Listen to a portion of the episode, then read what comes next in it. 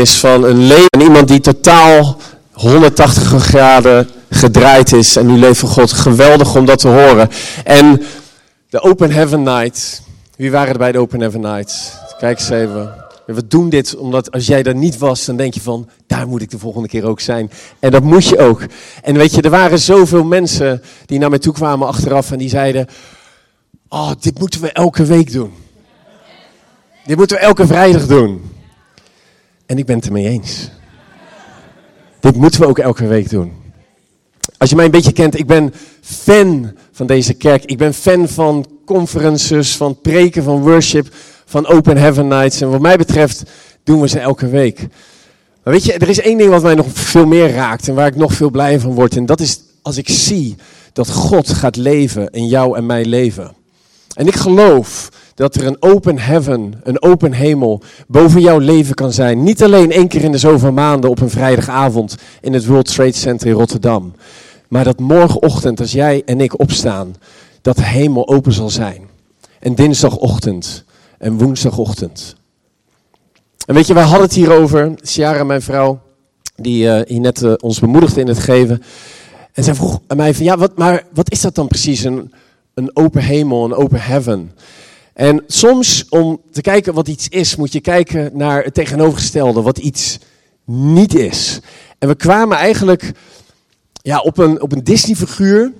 Mijn zoontje die is inderdaad pas twee geworden en die kreeg van een van de buren een, uh, een boekje. En in dat, boekje gaat over Ihor. Ik weet niet of ik het goed uitspreek. Er zullen ouders zijn met meer ervaring. Maar dat is dit uh, ezeltje. En Ihor is een vriend, vriend van Winnie de Poe. Voor degenen die geen kinderen hebben. Dat is Winnie de Poe. En dat is Ihor. En ik heb eens opgezocht op Wikipedia wie Ihor is. Ihor is de vriend van, uh, van Winnie de Poe. De Poe. Ihor is een pessimistische, sombere, oude, gedeprimeerde, grijze ezel. En toen dacht ik, ja, een open hemel, dat is nou niet precies Ihor. Maar tegelijkertijd zien we heel vaak dat heel veel mensen op deze manier leven. En helaas ook heel veel christenen. We kijken naar de omstandigheden in ons leven en we laten de regen dagelijks op ons neervallen. Maar weet je, God die bemoedigt ons in zijn woord in uh, 2 Korinthe 4 vers 17 zegt hij, de moeilijkheden van dit moment zijn niet erg en duren maar kort als je ze vergelijkt met de heerlijke eeuwige dingen die we daarna zullen krijgen. Dat maakt alles goed, maar dan moeten we niet letten op de zichtbare dingen op ons heen, maar op de onzichtbare dingen. En ik geloof dat een open hemel mogelijk is over jou en mijn leven. Niet alleen op zondag, maar elke dag van de week. En weet je, ik vind het geweldig om te zien hoeveel mensen hier op een zondag zitten. Hoeveel mensen er meedraaien in een team. Hoeveel mensen echt gepassioneerd naar de kerk komen. En dat is allemaal geweldig. En begrijp me niet verkeerd. We moedigen je ook aan. En dat woord moedigt ons ook aan om zondags de erediensten vooral niet te missen. Maar het, waar het uiteindelijk om draait, is dat jij en ik, als de deur hier dicht gaat en de deur van jouw kamer open gaat, dat jij hem achter je kan sluiten en dat jij zegt, God, wilt u in mijn leven komen? Wilt u tot mij spreken? Wilt u mijn dag vandaag leiden? En als jij hier vandaag zit en je gaat elke zondag naar de kerk, maar je opent eigenlijk nooit de Bijbel. Of misschien draai je wel mee op een team, maar je hebt Gods woord eigenlijk nooit gehoord. En dan bedoel ik dat hij, dat hij letterlijk tot jou spreekt. Door zijn woord heen, door mensen heen. Misschien proef je een afstand tussen jou en God. Dan geloof ik dat je hier vandaag op de juiste plek zit. Want we zingen erover. En ik geloof dat het vandaag de dag, dat er ketenen gebroken mogen worden, zodat jij datgene wat je vandaag zingt, ook gaat leven. En weet je, als we naar, naar Pasen kijken, wat net voorbij is, dan is dat zo'n geweldig feest. Het kruis dat staat voor een volkomen vergeving, van al onze zonden. Het, het verbreken van de band van de zonde aan het kruis. En dat graf staat voor het, het lege graf, staat voor een opgestane Heer. De vrijheid van het echte leven in jou en mijn leven. Ik heb gewoon nog ouderwetse blaadjes hoor.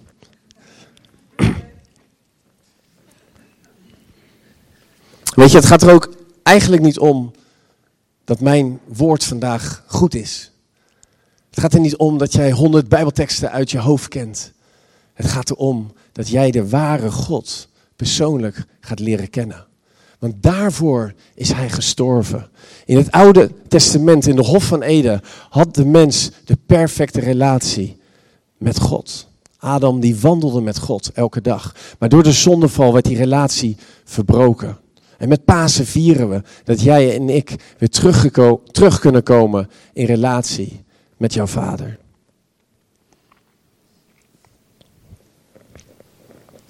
Er staat in Johannes 3, vers 16.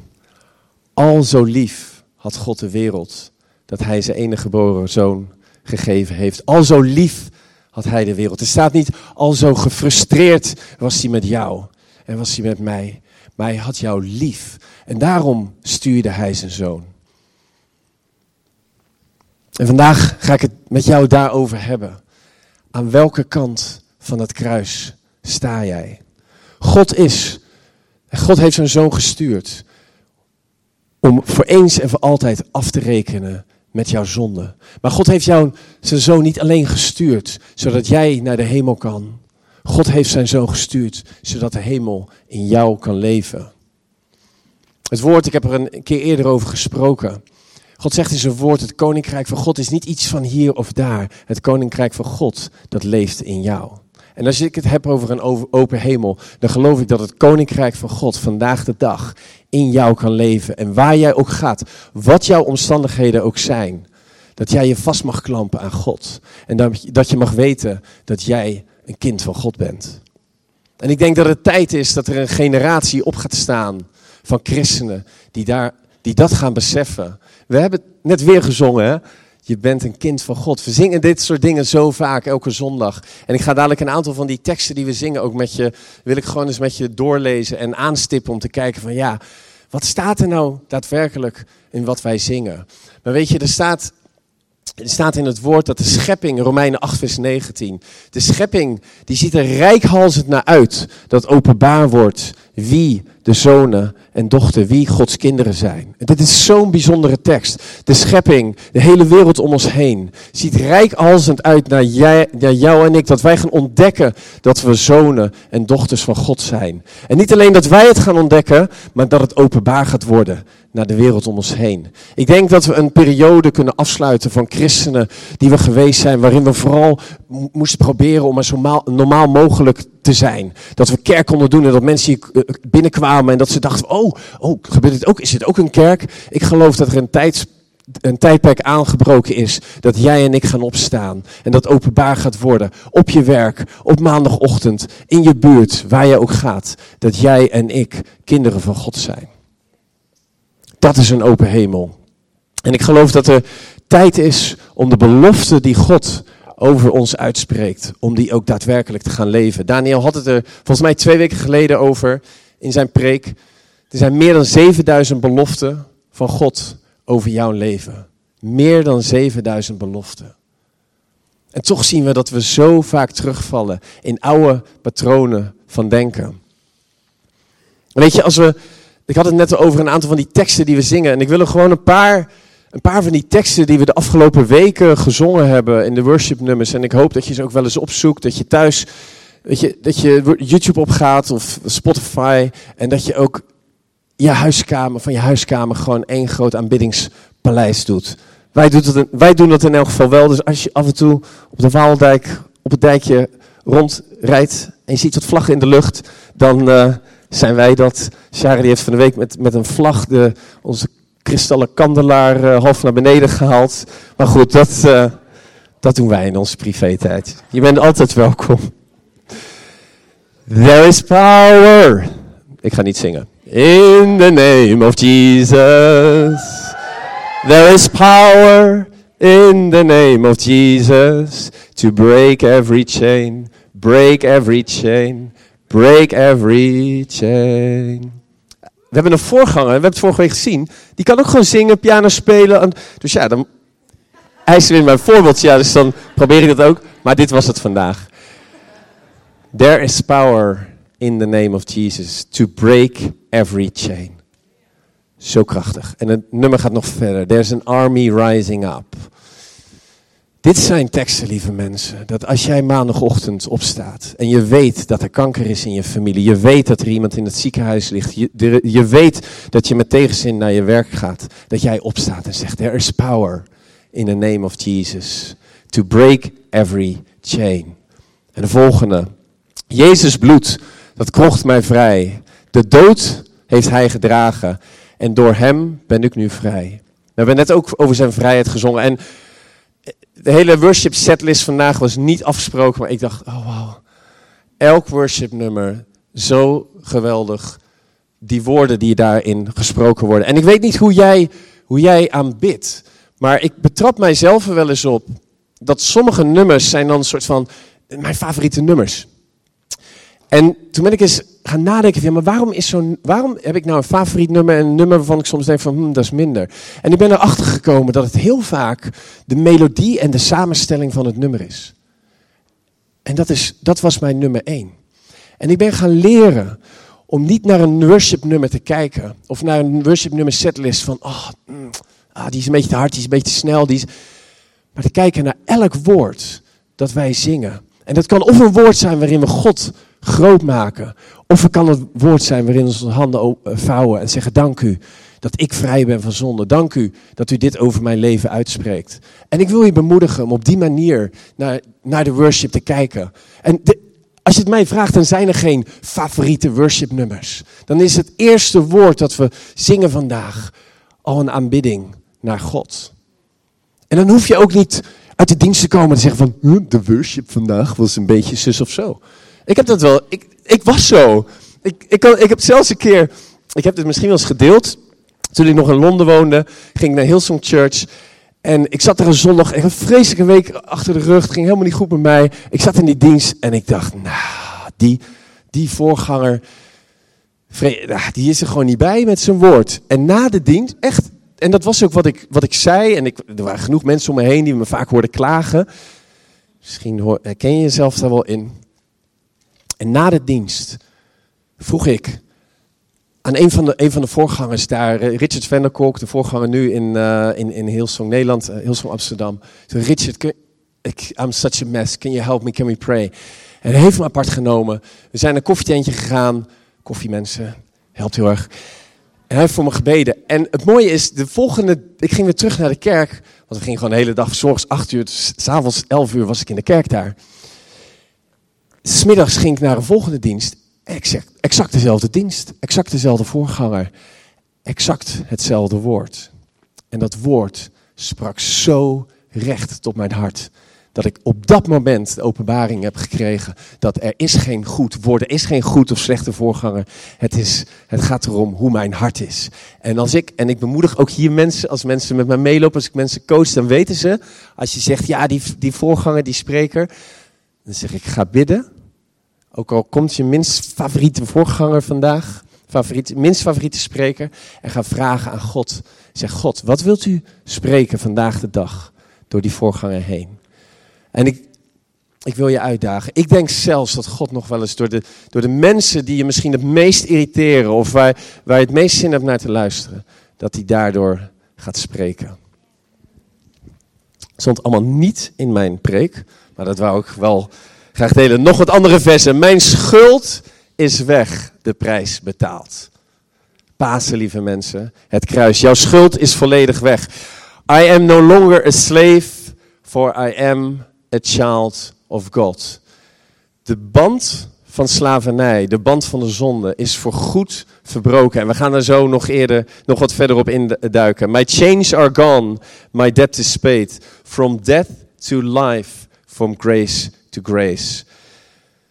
Het is zo mijn verlangen dat wij gaan beseffen en gaan leven datgene wat we zingen. En dat we ook gaan beseffen en leven datgene wat we lezen in Gods woord.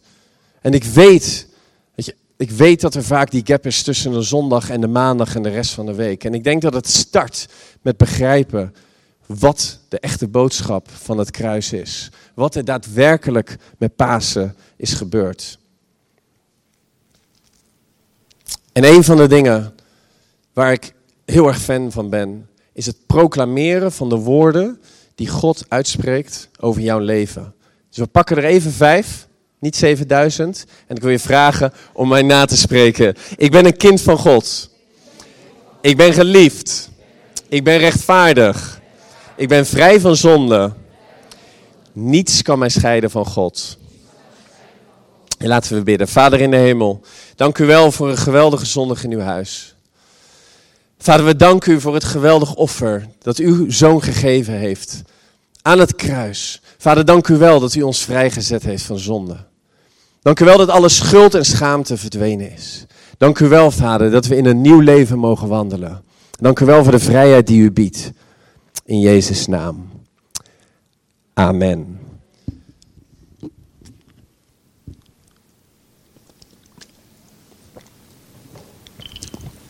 Komt er nu een verhaal. Als je een beetje een tijdje meeloopt met dit soort, hè, ons type kerk, dan hebben we introductie, gebed. En dan komt er nu een mooi verhaal. En onze voorganger die heeft altijd hele mooie persoonlijke verhalen. Dat heb ik vandaag niet. Maar ik heb wel een heel bijzonder verhaal. Dat ik een paar maanden geleden hoorde.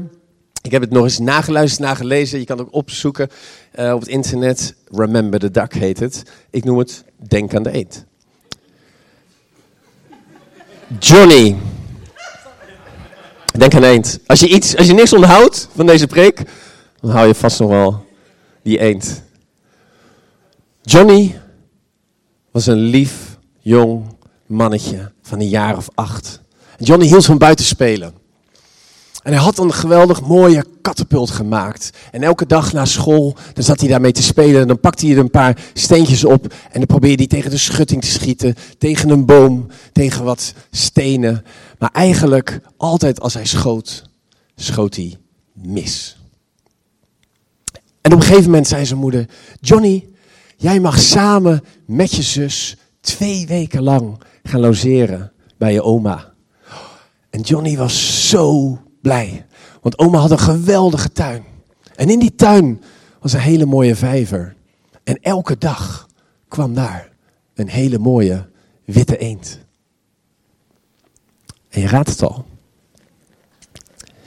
Johnny, lieve Johnny, kwam in de tuin met zijn katapult, pakte een paar steentjes en zag ver in de achtertuin tuin, die eend. En hij richtte, trok aan zijn katapult, liet gaan. Dood. Op dood. En Johnny, bang dat hij was, rende naar de eend toe. Groef een kuil aan de grond, gooide de eend erin, legde wat blaad overheen. En toen hij wegliep, keek hij recht in de ogen van zijn zusje. Want dat is waar zusjes voor zijn. En die avond, kinderen zijn weg. En die avond na het eten vroeg oma aan Johnny's zusje: Sally, wil jij vanavond oma helpen met de afwas? En Sally zei: Ja, dat wil ik wel, oma. Maar Johnny, die vertelde mij dat hij heel graag twee weken lang de afwas wil doen. Toch, Johnny? En ze fluisterde in zijn oor. Denk aan de eend. En de volgende dag, na het eten, stond Johnny weer bij het aanrecht. En zijn zusje fluisterde in zijn oren. Denk aan de eend. En de volgende dag, en de volgende dag. En na tien dagen had Johnny het zo gehad. Hij dacht, niets is erger dan hier tijdens mijn vakantie twee weken lang de afwas doen. Terwijl mijn zusje mij zo kleineert. En hij ging, hij verzamelde al zijn moed en ging naar zijn, uh, naar zijn oma toe. En hij zei, oma, Ja, Johnny, die eend van u, ja, ik heb hem al een paar dagen niet gezien. Hij is dood. Ik heb hem doodgeschoten met de katapult. En zijn oma pakte hem beet, kuste haar kleinzoon en zei: Johnny, ik weet het. Ik zag het. Ik stond in de keuken en ik keek door het raam. Ik zag wat er gebeurde. En ik had je op dat moment direct vergeven. Ik was alleen benieuwd hoe lang jij je zus een slaaf van je zou laten maken. Lieve mensen, de boodschap van het kruis is dat Jezus voor jouw zonde is gestorven. De schuld is weg, de prijs betaald. We hebben het gezongen. En toch zien we dat zoveel van ons, dat we zo vaak ons, de vijand, ons laten aanklagen. Het Hebreeuwse woord voor Satan is de aanklager. Hij heeft al verloren. Het kruis betekent dat hij overwonnen heeft. Dat, dat Jezus overwonnen heeft. Dat de vijand verslagen is. Het levige graf, mensen. En het enige wat hij nog probeert te doen, is om jou en mij aan te klagen. Dag en nacht staat er in openbaringen. Achter op het scherm als het goed is. Hij is de aanklager van onze broeders en zusters die hen dag en nacht beschuldigt voor onze God. En ik denk dat het tijd is om de stem van de aanklager voor eens en voor altijd uit ons leven te verwijderen. En ik geloof dat dat vandaag gaat gebeuren. weet je, de aanklager, die kan je herkennen. Er zijn twee manieren waarop je de aanklager kan herkennen. Eén, hij zet vraagtekens bij datgene wat God, bij de belofte die God uitspreekt over jouw leven. Waar God zegt, je bent geliefd. Zegt de, de aanklager, maar ben ik wel geliefd? Waar God zegt, je bent vrij van zonde. Zegt de aanklager, je bent zondig. Waar God zegt, je kan het, met mij is alles mogelijk. Zegt de aanklager, het gaat je niet lukken. Waar God zegt, er is hoop. Zegt de aanklager, er is geen hoop. Hij zet twijfels bij de belofte van God over jouw leven. En daarom is het zo belangrijk dat jij en ik de belofte van God over jouw leven uit gaan spreken. En het tweede waarin je hem aan kan herkennen, is dat hij klaagt jou aan met woorden die in strijd zijn met Gods woord. Je bent bevrijd van zonde en hij klaagt jou aan. Hij zegt, je bent zondig, je bent zondig, je bent zondig, je bent zondig. En hij is er succesvol in. Ik denk dat er heel veel, christenen, heel veel stromingen ook binnen het christendom zijn. Die continu focussen op de zonde, op de zonde, op de zonde. Maar het woord zegt zo duidelijk. En we zingen er elke zondag vier, vijf worshipnummers van. Je bent bevrijd. Het kruis betekent dat voor eens en voor altijd afgerekend is met jouw zonde. En daar waar geen hoop is, weet je, er zijn zoveel. Het betekent niet dat het christelijk leven dat er, dat er niks gebeurt. We zien zelfs dat de, de meeste van de discipelen van Jezus werden uiteindelijk gedood, werden of opgehangen, gekruisigd. Maar toch zegt Jezus: er is hoop. Er zijn zoveel teksten in de Bijbel waarin staat: Christ in you, the hope of glory. Romeinen 5 vers 15. May the God of hope fill you with joy and peace as you trust in him, so that you may overflow with hope by the power of the Holy Spirit. Als er een situatie is in jouw leven waarin je geen hoop is, dan ben je onder invloed van een leugen. En vandaag mag dat verbroken worden, want God zijn naam is hoop. En hij wil een hoop uitspreken over welke situatie dan ook. We hebben van de week toevallig een documentaire gekeken op, toevallig gewoon gekeken op Netflix. White Helmets heet het. Ik weet niet of iemand hem gezien heeft. Het gaat over Syrië, waar honderdduizenden mensen gedood zijn door de oorlog de afgelopen uh, acht, negen jaar. En waar een groep van 2000 mensen gewoon, zodra er een bombardement is, gewoon lokale mensen ingaan en mensen uit het puin halen. 58.000 mensen hebben ze onder het puin, vandaan gehaald. Uh, in, sinds die documentaire 58.000 mensen. En het was zo bizar om te zien. Je zag letterlijk dat zowel lijken als levende kinderen, baby's zelfs van een week oud, eh, onder het puin vandaan werden gehaald. En, en toch zag je dat die jongens, een aantal van hen werden geïnterviewd. En die zeiden, het was zo dramatisch slecht. En ze zeiden, we hebben hoop dat het beter wordt. We hebben hoop dat het beter wordt. En weet je, God, die is de God, op, God van de hoop.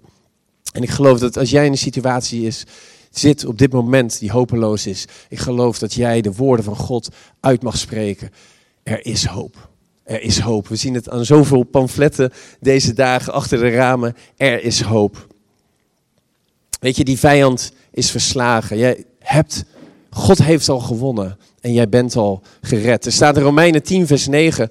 Als u met uw mond beleidt dat Jezus Heer is en met uw hart gelooft dat God hem uit de dood heeft opgewekt, dan zal u worden gered. Je bent gered. Als jij je leven aan God gegeven hebt, dan ben je gered. Wij hoeven daar niet meer aan te twijfelen. Maar de vijand, die zal wel proberen jou daaraan te laten twijfelen. Hij zit niet stil, dag en nacht gaat hij achter je aan. En we zien het ook in de bediening van Jezus. Jezus werd gedoopt. En direct na de doop werd hij de woestijn ingestuurd. Daar werd hij verzocht, daar werd hij uitgedaagd. Hij werd, 40 dagen was hij aan het vasten. En toen kwam de vijand. En weet je waar hij hem op aansprak? We lezen het als het goed is op het scherm. Als u de zoon van God bent. Hij sprak hem aan op zijn identiteit. Jezus wist dat hij de zoon van God was. En de vijand, die wist dat ook.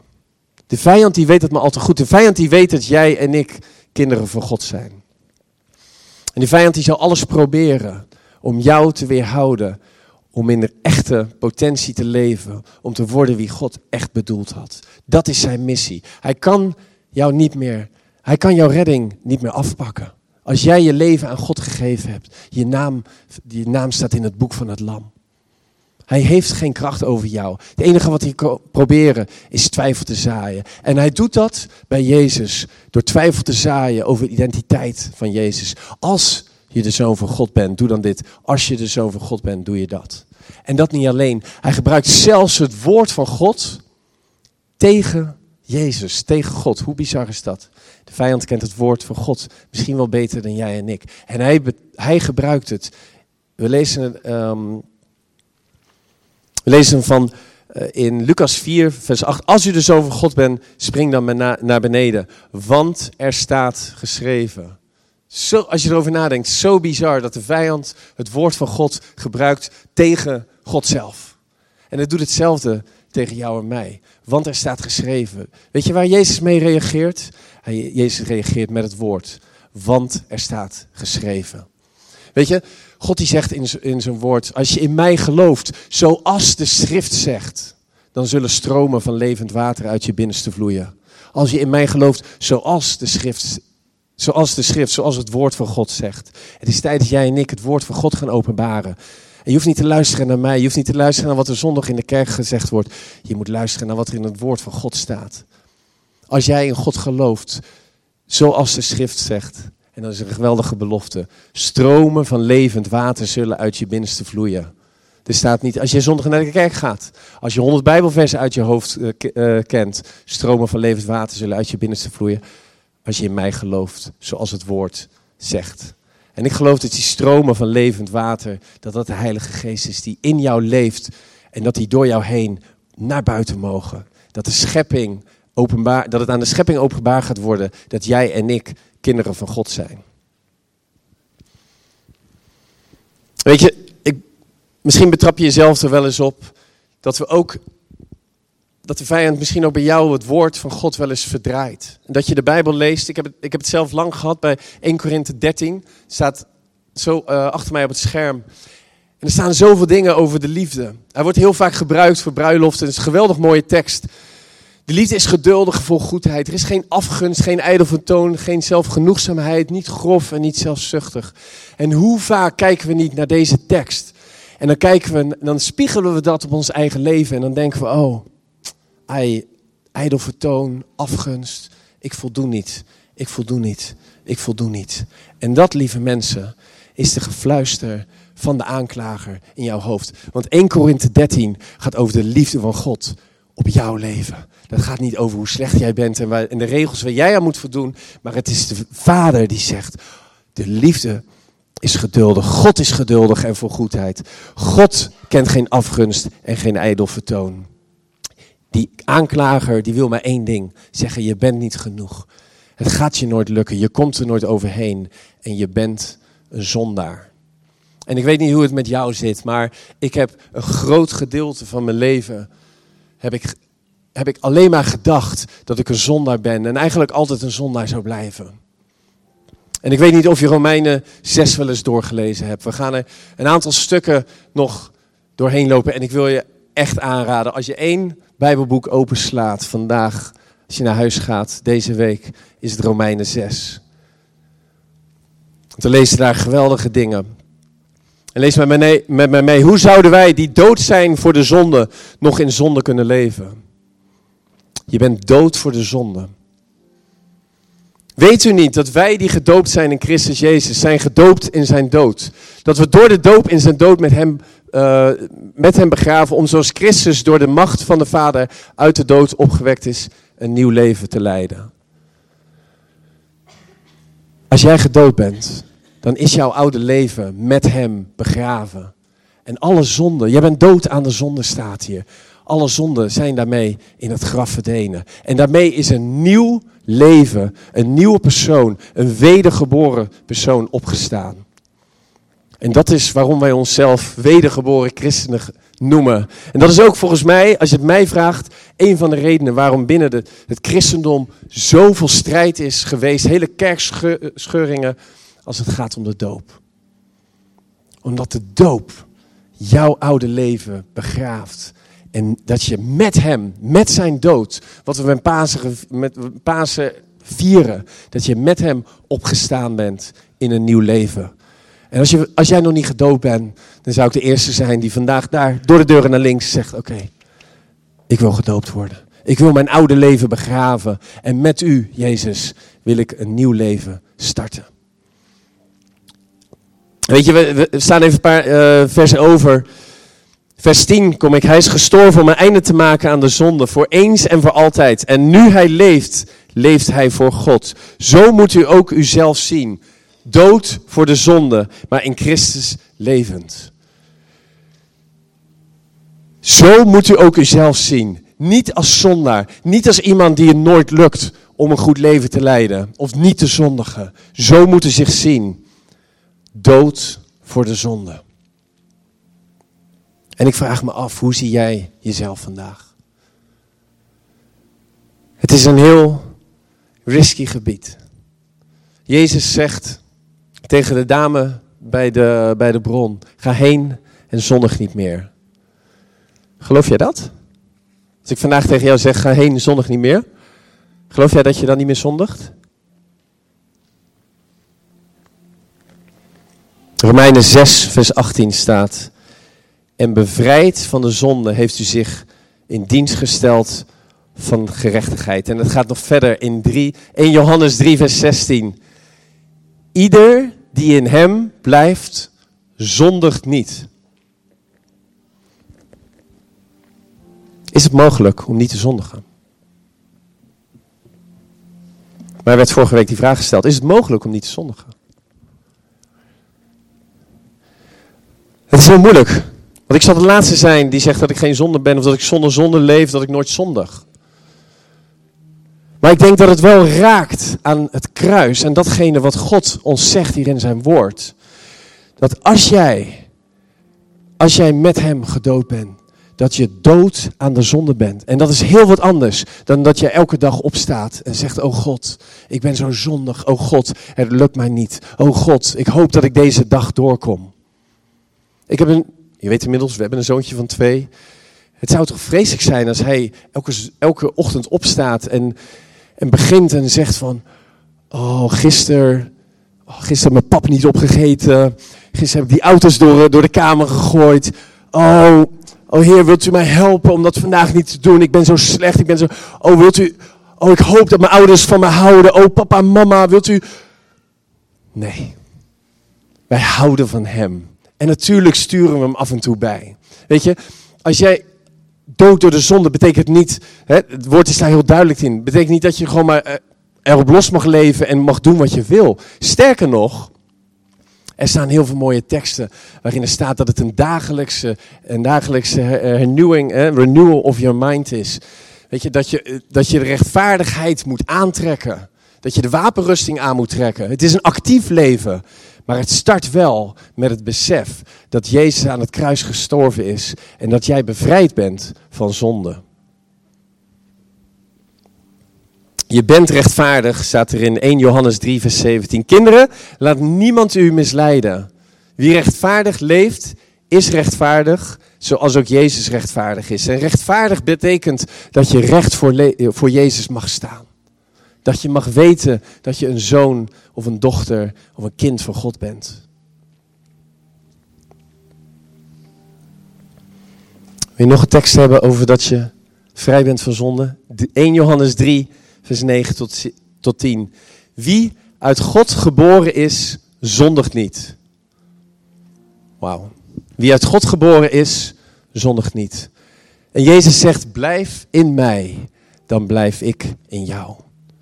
Weet je, Jezus nodigt ons uit om in verbond te komen.